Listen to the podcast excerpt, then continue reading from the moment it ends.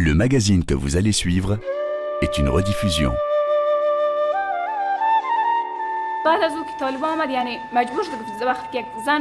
Après leur arrivée, les talibans ont ordonné aux femmes de porter une burqa ou un hijab pour sortir. Leur visage ne devait pas être visible. Pour pouvoir continuer nos études, nous avons accepté cela. Nous avons porté un hijab noir quand on sortait dans la rue, mais ensuite, ils ont multiplié les restrictions. Ici, au Pakistan, nous prenons quelques cours, mais notre avenir n'est pas clair non plus. Nous ne savons pas ce qui nous attend.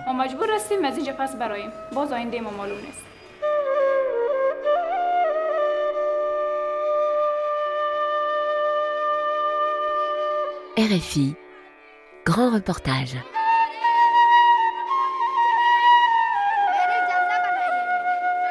Comment éduquer ses enfants quand l'enseignement secondaire et supérieur est interdit aux filles?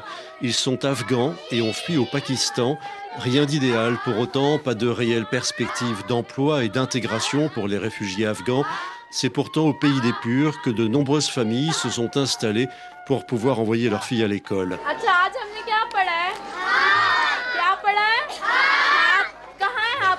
L'asile au Pakistan ou l'exil scolaire des jeunes Afghanes, c'est un grand reportage de Sonia Ghezali.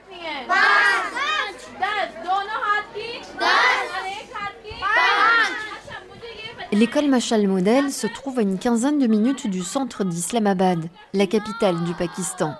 Elle est gérée par une organisation caritative pakistanaise du même nom sa mission Scolariser les enfants des rues, nombreux au pays des Purs, où 44% des enfants âgés de 5 à 16 ans ne sont pas scolarisés.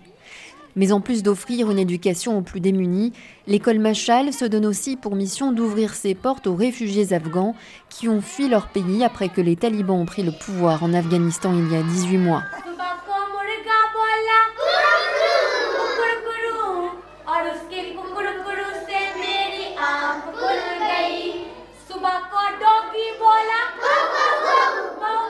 Zeba Hussein a fondé cette ONG qui défie les règles administratives et même la loi en acceptant dans son établissement des élèves sans papier. Tous les élèves afghans inscrits dans son école sont en situation irrégulière au regard de la loi. Ces enfants-là ne sont pas des terroristes, ils ne représentent aucun danger pour qui que ce soit. Donc notre école est ouverte à tous ceux qui veulent étudier. Je ne me soucie pas de la race, de la religion, du statut ou de quoi que ce soit d'autre. c'est vraiment une école humanitaire. Et je pense qu'on devrait avoir plus d'écoles comme celle-ci au Pakistan, qui ne se soucient pas de la nationalité, du statut légal ou quoi que ce soit. Ils devraient juste accepter de scolariser ces enfants parce que ces enfants ont maintenant besoin d'éducation. Ils ont besoin de conseils, ils ont besoin de sociabiliser, ils ne veulent pas être isolés.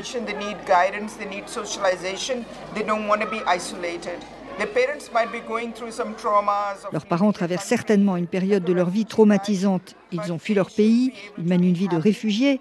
Mais ces enfants ont le droit d'être heureux. Et tous les enfants qui sont scolarisés ici viennent d'une cinquantaine de familles de réfugiés afghans. Il y en avait 200 au milieu de l'année dernière, mais elles ont quitté ce quartier pour un autre endroit. On essaie juste de rendre la vie plus facile à ces enfants. C'est notre mission, de leur donner des armes dans la vie, de leur donner une belle vie, de leur donner le sentiment qu'ils sont aimés et respectés. Et c'est ce qu'ils sont.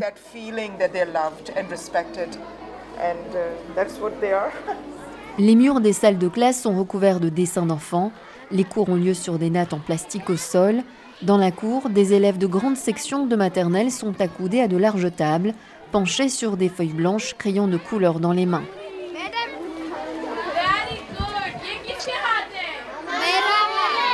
Zébar pente les couloirs et nous emmène dans une salle de classe. L'enseignante, Bano, se tient debout face à ses élèves assis au sol. Wa salam. Comment allez-vous? Bien. Ça va? Oui. Content? Oui. Ok, Bano, how are you, my Ok. Bano, comment ça va, ma chère? Um, Donc nous sommes ici dans une classe parascolaire de filles et voici de très jolies demoiselles. Nous avons des filles d'Afghanistan. D'où es-tu ma fille? Uh, where are you from, beta? Je viens d'Afghanistan. From Afghanistan. Vous pouvez venir ici? Hey. Assalamu alaikum, madame. Walaikum salam. Comment tu t'appelles? Je m'appelle Natacha. Natasha. Natacha et toi? Palwacha. Palwacha. Et toi? Aïcha. Aïcha. Pourquoi vous êtes venu ici? Après la guerre, les talibans ont pris le pouvoir et ils ont fermé les écoles pour filles. Nous ne pouvons plus étudier là-bas. Quand les filles sortent, elles sont agressées, humiliées, traitées de tous les noms. Ils les fouettent même. Et nous, nous sommes que des filles à la maison. Nous n'avons pas de frères nous ne nous sentions pas en sécurité. C'était difficile, vous aviez peur? Oui, très. Quand une fille leur plaît, ils ne prennent pas la peine de demander son consentement et l'épousent de force, même s'ils sont très âgés. C'est arrivé à une fille que nous connaissons. Natacha, 12 ans, réajuste son voile qu'elle porte légèrement en arrière sur sa tête. Elle sourit timidement joue avec les manches de sa doudoune jaune tout en parlant, tente de contenir ses émotions. Les pays de tout le monde sont sans danger, sauf le nôtre. Je me sens mal. Nous sommes venus ici et nous voyons que tout le monde a droit à l'éducation, a le droit d'aller à l'école, mais notre pays à nous, il est détruit et les écoles ont été fermées. these children when the mother came she was wearing one uh, one set of clothes Quand la mère de ses enfants s'est présentée ici, elle portait une certaine tenue, mais en fait, elle n'avait rien d'autre. Pendant un mois, elle a porté les mêmes vêtements. On s'est tous cotisés et on a collecté des vêtements pour les donner à la mère, avec des chaussures et des chaussettes. Elle n'avait même pas de chaussettes. Les filles doivent travailler. Elles vendent des fleurs près du temple Bari Imam, ce qui leur rapporte 500 roupies chaque jour. they are selling flowers and they make 500 rupees per day and C'est très difficile pour cette famille de survivre. Alors elles aimeraient bien migrer dans un autre pays pour avoir de meilleures opportunités, parce que leur père est sans papier ici. Il était chauffeur de taxi et maintenant il n'a pas le droit de travailler. Et elles sont six sœurs, elles n'ont pas de frères. and they're six sisters they didn't they don't have a brother Plus d'1,5 million de réfugiés afghans sont sans papier au Pakistan. Impossible pour les enfants d'avoir accès aux écoles publiques qui sont gratuites. Leur seule option est cette école gérée par Zeba Hussein car le système scolaire pakistanais n'accepte pas les enfants en situation irrégulière. Quand nous sommes venus ici pour pouvoir étudier, nous avons vu les écoles. Nous avons vu tout ce que les gens ont et sincèrement, cela m'a fait pleurer. Parce que nous ne pouvons pas continuer non plus à aller à l'école ici. Tous les autres pays pensent à leur propre développement et ils sont en train de se construire, mais pas le nôtre. Chez nous, c'est toujours la guerre. Je souhaite continuer mes études, devenir médecin et servir les Afghans. C'est le seul souhait que j'ai. Servir ma famille, les Afghans et tout le monde en fait. Peu importe qu'ils soient Afghans, tant que je peux les aider. Cela fait quatre mois que Natacha et sa famille ont trouvé refuge au Pakistan. La jeune fille nourrit le rêve de pouvoir retrouver un jour son pays, mais ce rêve semble pour l'instant impossible. Je serais heureuse si la paix revient en Afghanistan et que nous pouvons y retourner. Mais même si cela arrive, cela ne durera pas. Il y a toujours la guerre, les violences contre les femmes, et les femmes n'ont pas le droit d'étudier ou de travailler. Ils ne permettent pas aux femmes de faire quoi que ce soit. Ils ne leur permettent même pas de sortir de leur maison.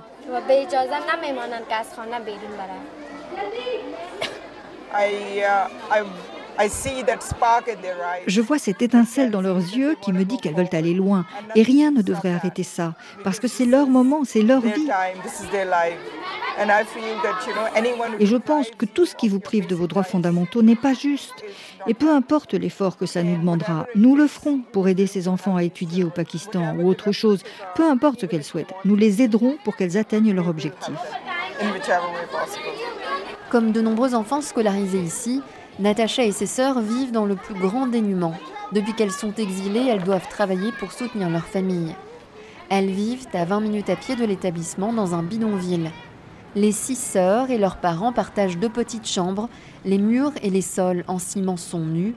Chaque soir, elles étendent sur le sol quelques fins matelas traditionnels empilés dans un coin.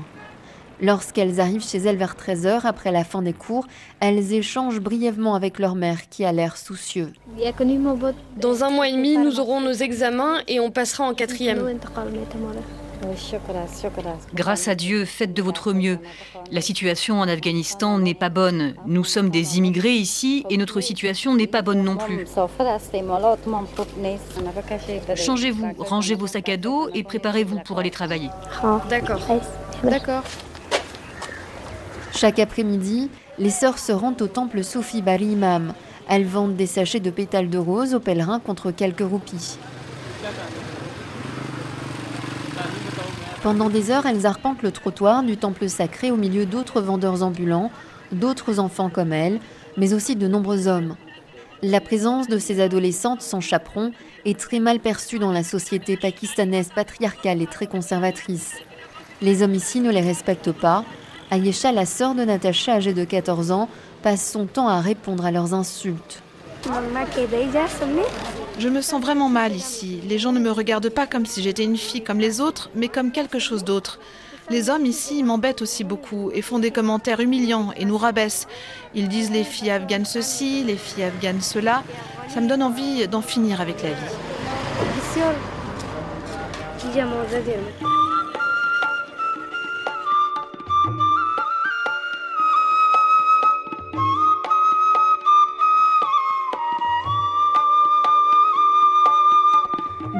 Réfugiés afghans se sont installés à Rawalpindi au sud d'Islamabad car la vie est moins chère. Certains ont même créé des centres d'apprentissage privés comme le Cambridge English Academy. Les cours se tiennent dans des salles de classe aux larges vitres dans un petit centre commercial. Les cours sont mixtes et les jeunes filles sont nombreuses, parmi elles de nombreuses collégiennes, lycéennes et étudiantes privées d'éducation en Afghanistan sous le régime taliban. Les élèves apprennent ici l'anglais avec l'espoir de pouvoir obtenir un jour un visa pour l'Europe ou l'Amérique du Nord. Dans l'une des classes, l'enseignant est Mohamed Razik. Il a la trentaine, s'est réfugié au Pakistan il y a un an, après avoir enseigné pendant sept années à Kaboul. Salam alaikum à tous, chers étudiants. Comment allez-vous? Vous allez bien? Ok. Donc aujourd'hui, nous allons apprendre ce mot, préféré. En dari, comment dit-on préféré?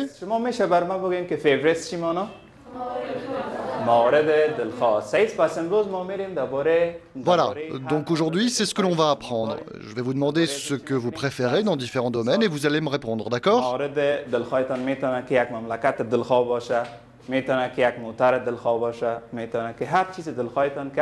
Il s'approche de Paricher, assise au premier rang. Paris, quel est ton pays préféré au monde? Mon pays préféré, c'est le Canada parce que c'est très beau. Est-ce que tu aimerais visiter le Canada un jour? Oui. Ok, très bien. Palicher a fui l'Afghanistan avec sa famille il y a un mois seulement. Je me sens si heureuse d'étudier, d'être assise ici avec mes camarades de classe. Je suis si heureuse que nous soyons venus ici et que je puisse poursuivre mes études. Mohamed Razik tente chaque jour de motiver les jeunes filles malgré leurs difficultés. Elles doivent saisir toutes les opportunités qui se présentent à elles. Par exemple, l'opportunité qu'elles ont en ce moment au Pakistan. Il n'y a pas d'autre opportunité d'apprendre dans un centre comme celui-ci en dehors d'Islamabad. Elles doivent se battre, elles doivent apprendre beaucoup, elles doivent améliorer leur anglais, elles doivent acquérir des connaissances dans cet institut et elles doivent se préparer au monde du travail avant qu'elles aillent au Canada aux États-Unis ou dans n'importe quel pays où l'on parle anglais.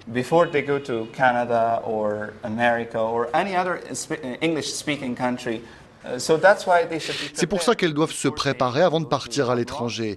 Et puis elles devront s'exprimer dans les entretiens qu'elles auront dans les ambassades ici.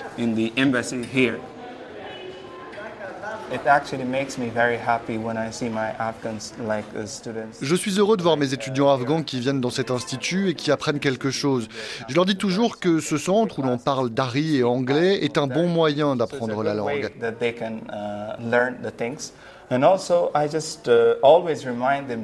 Je leur rappelle aussi toujours la situation en Afghanistan, que les filles n'ont pas le droit à l'éducation et qu'elles sont avides de ce genre d'opportunités.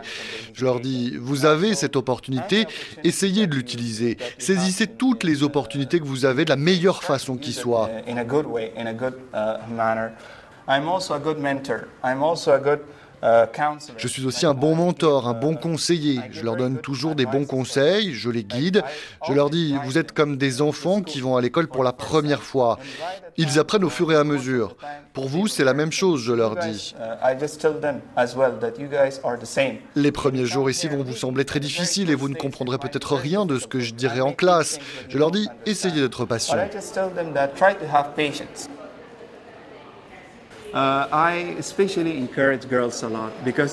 J'encourage les filles particulièrement parce que l'on dit que lorsqu'un garçon est éduqué, il peut éduquer à son tour une autre personne. Quand une fille, quand une femme est éduquée, elle peut changer toute la communauté. C'est pour ça que j'encourage beaucoup les filles.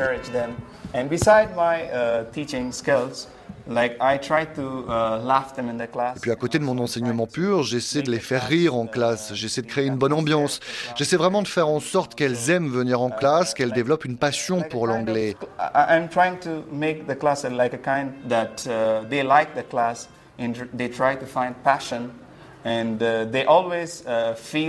J'essaie de faire en sorte qu'elles n'aient pas envie de manquer un seul cours, qu'elles sachent que c'est un lieu où elles apprennent quelque chose, qu'elles aient le sentiment de repartir les mains remplies. Elles arrivent les mains vides et repartent avec les mains chargées de nouvelles connaissances.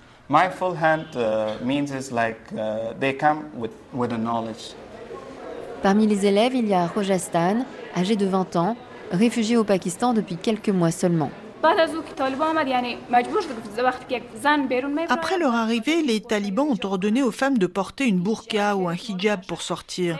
Leur visage ne devait pas être visible. Pour pouvoir continuer nos études, nous avons accepté cela. Nous avons porté un hijab noir quand on sortait dans la rue, mais ensuite, ils ont multiplié les restrictions.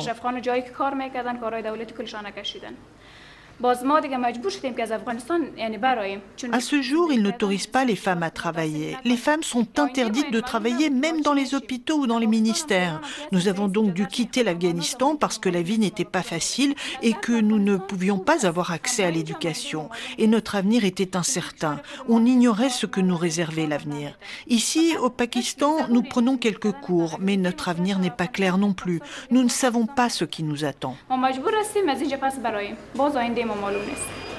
En effet, majeur et sans papier, Rojastan ne peut intégrer aucune université publique au Pakistan. Quant au secteur privé, il est trop cher pour la majorité des réfugiés afghans, confrontés par ailleurs à de nombreux problèmes administratifs.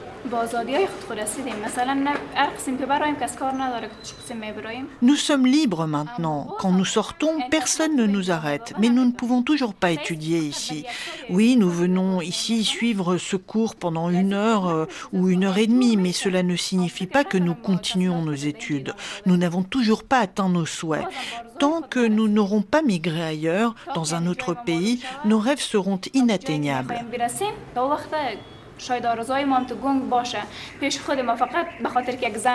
Nous devons garder ces rêves parce qu'en tant que femmes ici, nous pouvons sortir contrairement à l'Afghanistan. Mais nous ne pouvons pas poursuivre nos études. Nous ne pouvons pas étudier dans les universités parce qu'ils ne nous autorisent pas, parce qu'ils nous disent d'apporter nos diplômes afghans. Mais ils sont à Kaboul et nous ne pouvons pas y retourner. Si certains Afghans ont pu obtenir des visas pour le Pakistan, la majorité a vu leur visa expirer et nombreux sont ceux qui sont sans papier. Presque tous aspirent à quitter le Pakistan pour l'Europe, les États-Unis ou le Canada, dans l'espoir d'une vie meilleure, surtout pour les femmes, exposées au pire, même après avoir quitté l'Afghanistan des talibans.